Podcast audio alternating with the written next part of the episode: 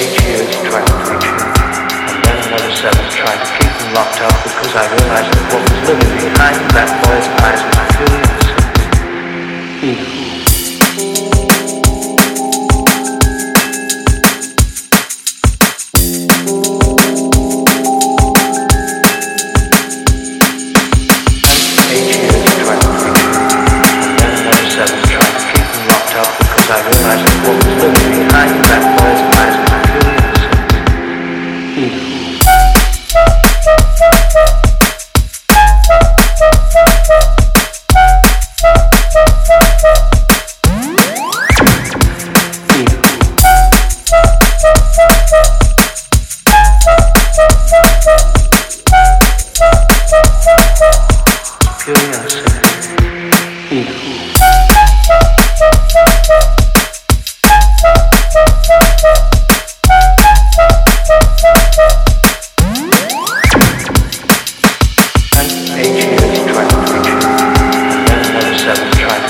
locked up because I realized that what was living behind that boy's eyes was